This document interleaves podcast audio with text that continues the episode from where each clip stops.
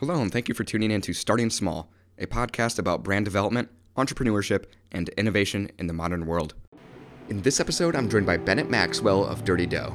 Cookies engineered from the inside out, with every cookie featuring some combination of layers, mix ins, or fillings within the dough. This episode gets interesting as Bennett describes their logistic model that makes it very efficient for their franchisees. Hello, and thank you for tuning in to Starting Small. Today, I'm joined by Bennett Maxwell of Dirty Dough.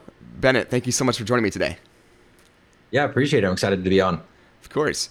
So, I'd like to start out with your upbringing. Uh, where did you grow up, and what would you say your childhood was like? Um, grew up in Orem, Utah. Uh, number seven of nine kids. Wow. so, l- large family. Um, raised by my mom mainly. So, anyways, it, it, it, it was always a, a party at our house, I guess. For sure, for sure. So, yeah, what was that like? Did you have an entrepreneurial mindset? Would you say lemonade stands with your siblings or Yeah. selling products? No, I definitely did that. Did the le- lemonades, bought a little shaved ice machine, you know, went out to the corner, um, sold candy bars Wow. in elementary and junior high. I think I was doing a lawn aeration. Wow. So knocking doors, and then somebody else would come behind me and do the aeration itself. Um, so, wow. anyways, yeah, kind of funny. Um, that I, yeah, it's kind of just always been in me to to do that. And then going into sports, in order to pay for sports, I had to, um, you know, go sell whatever. It was either cookie dough or it was like the starving student card, something like that. But Yeah. I'd always go and and and sell those because it was either that or you pay for it. And I'm like, well, I don't have the money to pay for it, so I'm gonna go knock some doors. yeah, for sure. So, did you end up going to college then? And then, if so, what did you study uh, going there? Yeah, I, I was going to college. Um, my idea was to be to do pre med, so I was taking all my chemistries and all the super fun classes. Um, and I was majoring in Spanish just because I thought that was the quickest way out to, to get into med school. Yeah. I ended up dropping out uh, just with the semester left of of pre med. Not I didn't start going to med school. So super big into education. Um, that's always been a very big focus of my life. Like I graduated, you know, high school with the 4.0 and all the, uh, you know, lots of college credits and all that. So it wasn't about the education. It was about I wanted to kind of change my career path. I wanted to get into professional sales sales. So I'm like, I'm going to dedicate the same amount of time that I was going to go to college for, um, but I'm going to do that in sales and you know through podcasts, through books, through a number of things. Did you end up switching your degree then to get into that sales avenue, or what did that look like when you're switching that aspiration? Um, no, I mean, I just I just dropped out. Oh, you dropped out. I'm So- sorry. No, yeah, no, Oh, I I, got I, you. yeah, no, I, I took a break because when Yeah. you tell people you drop out, they're not they're not ecstatic about that. So I, sure. I I took a an indefinite break, um, and, and it was really just sales books, sales Yeah. books, podcasts, role playing, and I started doing the summer sales stuff, which is very popular in Utah. Um, and I saw that in you know the four to five months, I was making as much as I could make as a doctor in a year. In four to five months, I'm like, this is a much better you know family life. And anyways i thought my wife was kind of gonna be dis- disappointed when i said hey i'm like i'm, I'm gonna drop out. I'm not gonna be a doctor. And she's like that's that's awesome. It's like she was very supportive because she's like now you know uh, the doctor's life studying and all that is is intensive Mm, so we've got to enjoy a lot more free time with the the sales career that we've gone down for sure. And I presume that a lot of this has led into your venture now. Um, so, where does cookies come into play here, uh, especially with Dirty Dough? Uh, does this come Yeah. off your sales avenue?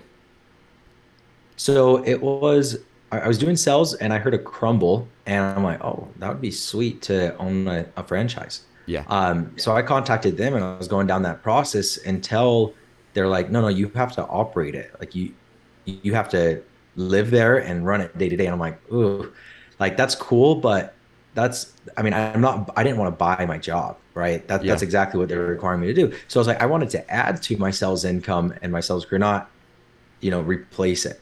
So, but that got me interested in cookies. And then somebody posts on Facebook. So I didn't found Dirty Dough actually. Um, it was it was already was already started in Arizona, but I got by a guy I went to high school with Tyler Peary, Mhm. and he posts on Facebook, "Hey, I'm looking for some money to go from delivery only out of my apartment to an actual storefront." So I'm like, "Oh, you know, that's a passive investment." Yeah. you know so I, I gave i threw him some money um and he opened it up did an amazing job with it But a few months after it was open, I'm like, hey, let's franchise this. I'm in San Diego. I was running a solar company at the time. Um, I'm in San Diego. Let's let's franchise this. And he's like, you know what? I'm not wanting to franchise. I'm burnt out. This restaurant industry kind of sucks. so I ended up purchasing the company from them with the idea of if I can make this so simple that I could run it because I have no food experience. I have no franchise experience. I live in San Diego. This is a single cookie store shop in Arizona. Then yeah. Hey, that's a good model. So that, that's what I was set out to do. And the goal's always been to make the most simplistic food franchise model. And I think I think we've got it. I think it's very, very simple what we've been able to build. For sure. When you took over, what was the was it just him still at this point and what what was transferred to you? Um so it was when when I invested, it was me and my two brothers. Okay. There's three of us that came in, and then it was Tyler and his wife Kina. So when I purchased it, I bought out both my brothers, and then I bought out all of Tyler and all of Kina's. So I was the sole owner of it. And then I brought on a partner. I see. So at yeah. this point, then you said you had no background in baking or anything. Did you take on like any recipes? No. What did that infrastructure especially yeah. look like? Yeah, so I mean, it was a pre-existing like the store was operational, you know, and okay. I'm just like, hey, hire managers because I can't manage. And then yeah, we got all the recipes, the branding, all that. Now, and and it was it was good, um, but we've redone everything. I mean, yeah. you, the name is the same, but the logo and the colors and the branding and the packaging and every single recipe is completely new. For sure. So I'm curious in those early days, especially at the one restaurant, what was your main marketing strategies that were working for you? Uh, kind of maybe implementing some stuff that you've seen that Crumbl worked with, um, mm-hmm. to really attract new customers? Yeah, so I mean, when I took over, they'd never actually spent a dollar on advertisements. Mm. You know, it was like I'm taking the pictures. The, the wife was taking the pictures and posting them. I mean, they were doing a great job, um, but it was all organic. Yeah. Um, so we went pretty much directly to let's get professional pictures done and videos. You know, because these are big giant cookies and they and they're fun. Yeah. Um, and then let's you know throw those on you know Facebook, you know all the paid ads. Right now we do geofencing as well. Um, so like if you walk into a competitor store, we're gonna target you with a the dirty dough ad. uh, so and that's and that's been working well as well. Mm-hmm. For sure. Uh, with that marketing, what would you say is your main demographic for the cookies? I know it's so widespread; everyone enjoys cookies, but yeah. can you dial that in? It's, it's yeah, the 20, 25 to 45 year old female with, you know, so mom typically buying um, cookies for her kids. Yep. So yeah, a lot of college kids, you know, will buy it as well, but that's the, the primary demographic is mm-hmm. is the moms. Amazing. So yeah. what was that point where you decided that you wanted to then open up another franchise? Uh, where was that in your um, your spot in this business, and then also what uh, where was that location, that next location? Yeah. So when I bought the company, I knew I was going to franchise it. Like that. Yeah. That's why I was buying it. Um, but it took a little bit of time to kind of figure out the processes because everything was being produced in the store. Mm-hmm. And I just thought, like, man, can we go open up another hundred of these, a thousand of these, and have and expect each franchisee to order their own ingredients, deal with their own waste? Because when you weekly rotating flavors, that's very high waste. Yeah. What do you do with your blueberries after the blueberry cookies gone, right? Yeah. Um, so very high waste. I'm like, man, I don't think we can scale with the quality control that we want, you know, constantly hiring teenagers to mix the batches and then they mess up mm. and either you throw that away or you serve it anyway and you know you get bad reviews. So it's like how do we take that off the franchisee's plate and make it a lot easier for them? And it's like, mm. okay, well let's let's look at what Mrs. Fields did, what Great American Cookie did, what Insomnia Cookies did. And these are three companies that have been around for 45, 45 and 20 years. Mm-hmm. That all have multiple hundred stores. Like why? Well, they do a centralized production model to lower the break even point. Mm. Um, so you can weather those recessions, right? So if yeah. you centralize all your production, you get large discounts on your flour, sugar, sugar, butter, mm. um, because you can go directly to the source rather than a third party distributor. And you can also mm. buy large quantities, a truck full rather than a 50 pound bag. Yeah. So you get large discounts. Then we mix hundreds of cookies at a time with a few highly trained bakers and then run it through a machine that portions the dough pucks exactly, and it gives us our unique three layer cookie. Mm. So you look at a cookie, it looks like a peanut butter cookie, but when you break it open, there's chocolate dough in the middle, and in the very center, there's hot fudge. Mm. It's like you, you, can't make that by hand. So yeah. it's giving us a more unique product that kind of keeps out the competition. Yeah. Um, yeah. because I, I, mean, a cookie's a cookie, so I'm not going to say that it's so novel, right? Yeah. But um, we we try to differentiate it and doing that. sure. And then now we just ship out pre-portioned dough pucks to the franchisees. Mm. They just grab a dough puck, pop it in the oven, and it's like, how do you mess that up? I mean, maybe you trip, maybe you don't hear the timer Yeah. go off, right? It's it's just very very simple. Um, so it required a lot more initial capital. I mean, we had to become a food production company, we had to become a logistics company, For sure. um, but we did it to make it as simple as possible for those franchisees. And our first franchise opened up in just in June, Okay. so just two months ago. And then our second one just opened up maybe two weeks ago. I think we have two more stores opening in this weekend. So now they're just starting to roll out. That's awesome. If you can, Yeah. if you can bring us through like a, day in logistics for the company, what does that look like when uh, production hits, delivery hits? What is that turnaround time? Because the cookie, you want the cookies to be fresh. I know you deliver pucks now. You said. So what does the logistics look like from the uh, factory to franchisee? Um, we require them to order two weeks in advance, Mhm. so we could order all of the ingredients and make those, and then ship them out to them. So two two weeks is when they're getting them, and then we will ship about two weeks at a time. Uh-huh. Um, and then I mean they're being baked fresh pretty much every hour of the day. Mhm. So the the freshness, there's no difference in the freshness. It's just were they produced, you know, ten feet away or ten miles away Yeah. right so it's a it's a way that and, and we did a lot of testing and you know how do we make this as predictable Mhm. and as consistent as possible without it you know changing the taste and so we did Yeah. up to six months of blind t- taste tests and i mean dough, dough and just baking in general does really well um, stored and frozen i mean it's just it, it doesn't it doesn't change it Hope you guys are enjoying this episode around Bennett's entrepreneurial journey. I'd like to pause and say thank you to this episode's mid-break sponsor, Barrel Point Surf, offering skimboards, bodyboards, surfing gear, diving gear, and more accessories. As you guys know, the show just relocated to Los Angeles, and I've been spending much of my time clearing the mind at the beach. That means taking BPS's bodyboard out and learning how to ride some of the waves. It's one of the number one ways you can clear the mind, release some stress, and just have some fun. Make sure to check them out for yourself at barrelpointsurf.com and enjoy the rest of the episode.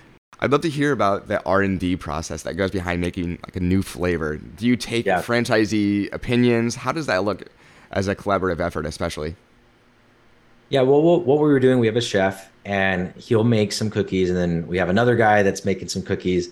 Then they take them to 40. Usually, we, we've been going to an elementary school, like Oh, during wow. their break, and it's the it's the teachers, right? That's our di- target demographic. Yeah. And then they're rating it based on appearance and based on crunchiness and thickness and whatever, and then just overall best. And then we take the best rated cookies, and those are what makes it into rotation.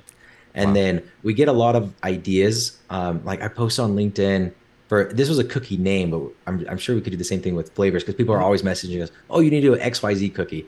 Yeah. But within like two days, we had 700 comments of like, "What?" I, I I said, "What what would you name this three layer cookie?" yeah. and yeah, so anyways I, I, I- it's fun to get the community and you know social media involved and and, and we want to do more of that going For forward sure.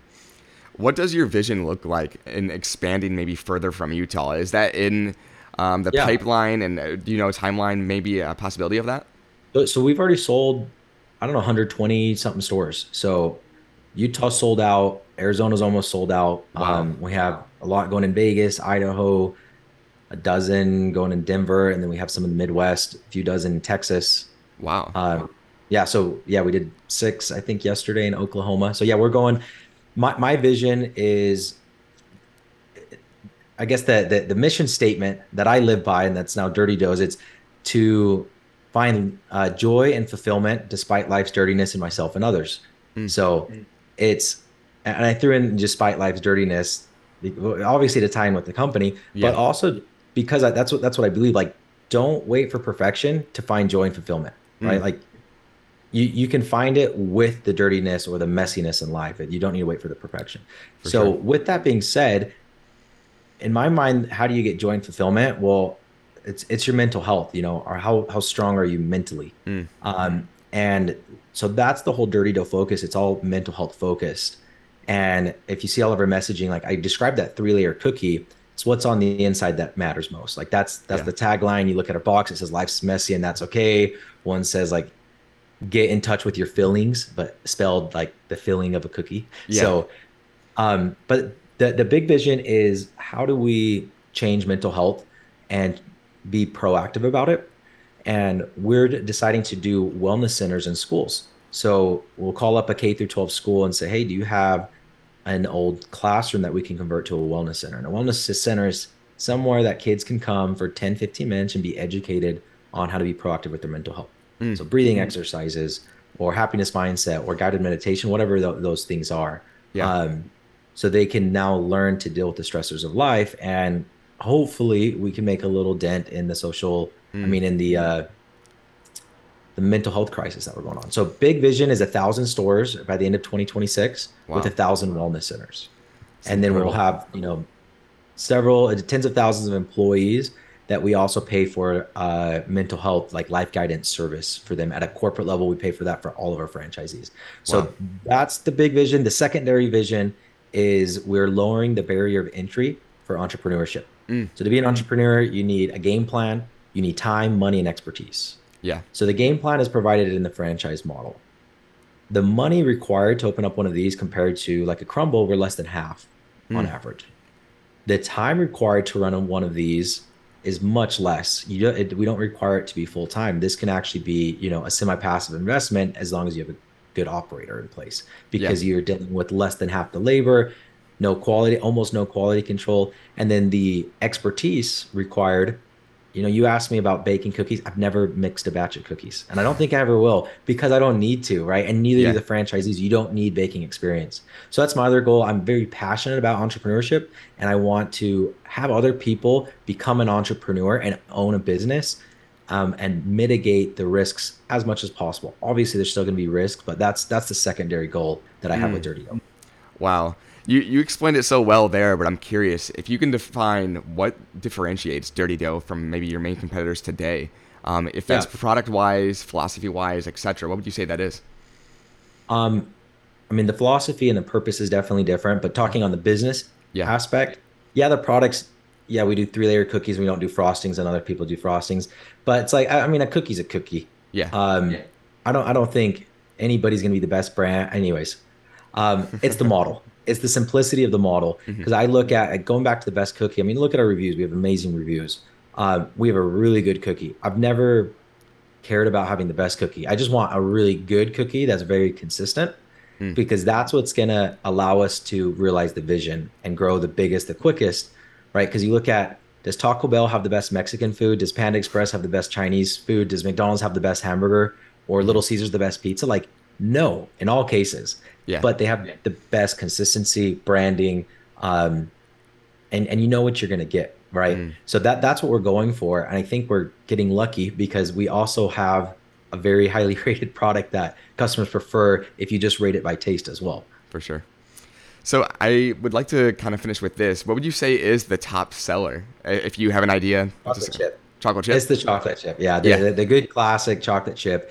Um, followed by we have because we do a few more. We do four permanent flavors. Mm-hmm. Um, and anyways, I'm gonna throw this one out there because it's my favorite. It's the toaster tart. So it's kind of like a pop tart looking mm. cookie, mm. but it's filled with raspberry. Because these are uh, portioned with the machine, we can fit more fillings inside than you can ever do by hand. And every other cookie company does it by hand. Wow. So you get a lot more filling in there, which, in my opinion, makes it a lot more flavorful. For sure. Well, I like to conclude each episode with this. If you could share one yeah. piece of advice with an aspiring entrepreneur, maybe something you've learned along the way or maybe regret, uh, what would you say that would be? Um, the best book that I've read, uh, so that's what I'm going to lean on, uh, The E Myth Revisited. It mm. teaches you how to work yourself out of the business as quickly as possible so you could work on it rather than in it. So before you start a business, I mean, we didn't get into like the solar at all, but my brother taught me that when I partnered him with my solar company. And within 18 months, we sold the company because we started with the E Myth in mind. Mm. Did the same thing with Dirty Dough. And within a year, I had a CEO. I had, I mean, right now, I don't have any actual responsibilities. So I can be doing my podcast, right? Or I can be yeah. meeting with people or putting out fire, whatever I need to be doing. Nobody relies on me for anything, which mm. frees my time to work on the business rather than in the business. Sure. And I got all of those um, tips on how to do that from the eMyth Revisited. Mm, amazing. Well, Bennett, thank you so much for joining me today. And to the yeah. listeners out there, make sure to check out Dirty Dough at dirtydoughcookies.com. Hey, thank you for listening to this episode of Starting Small. If you would, leave a review on whatever platform you're listening on. Also, follow Starting Small Pod on social platforms to keep up to date on future guests.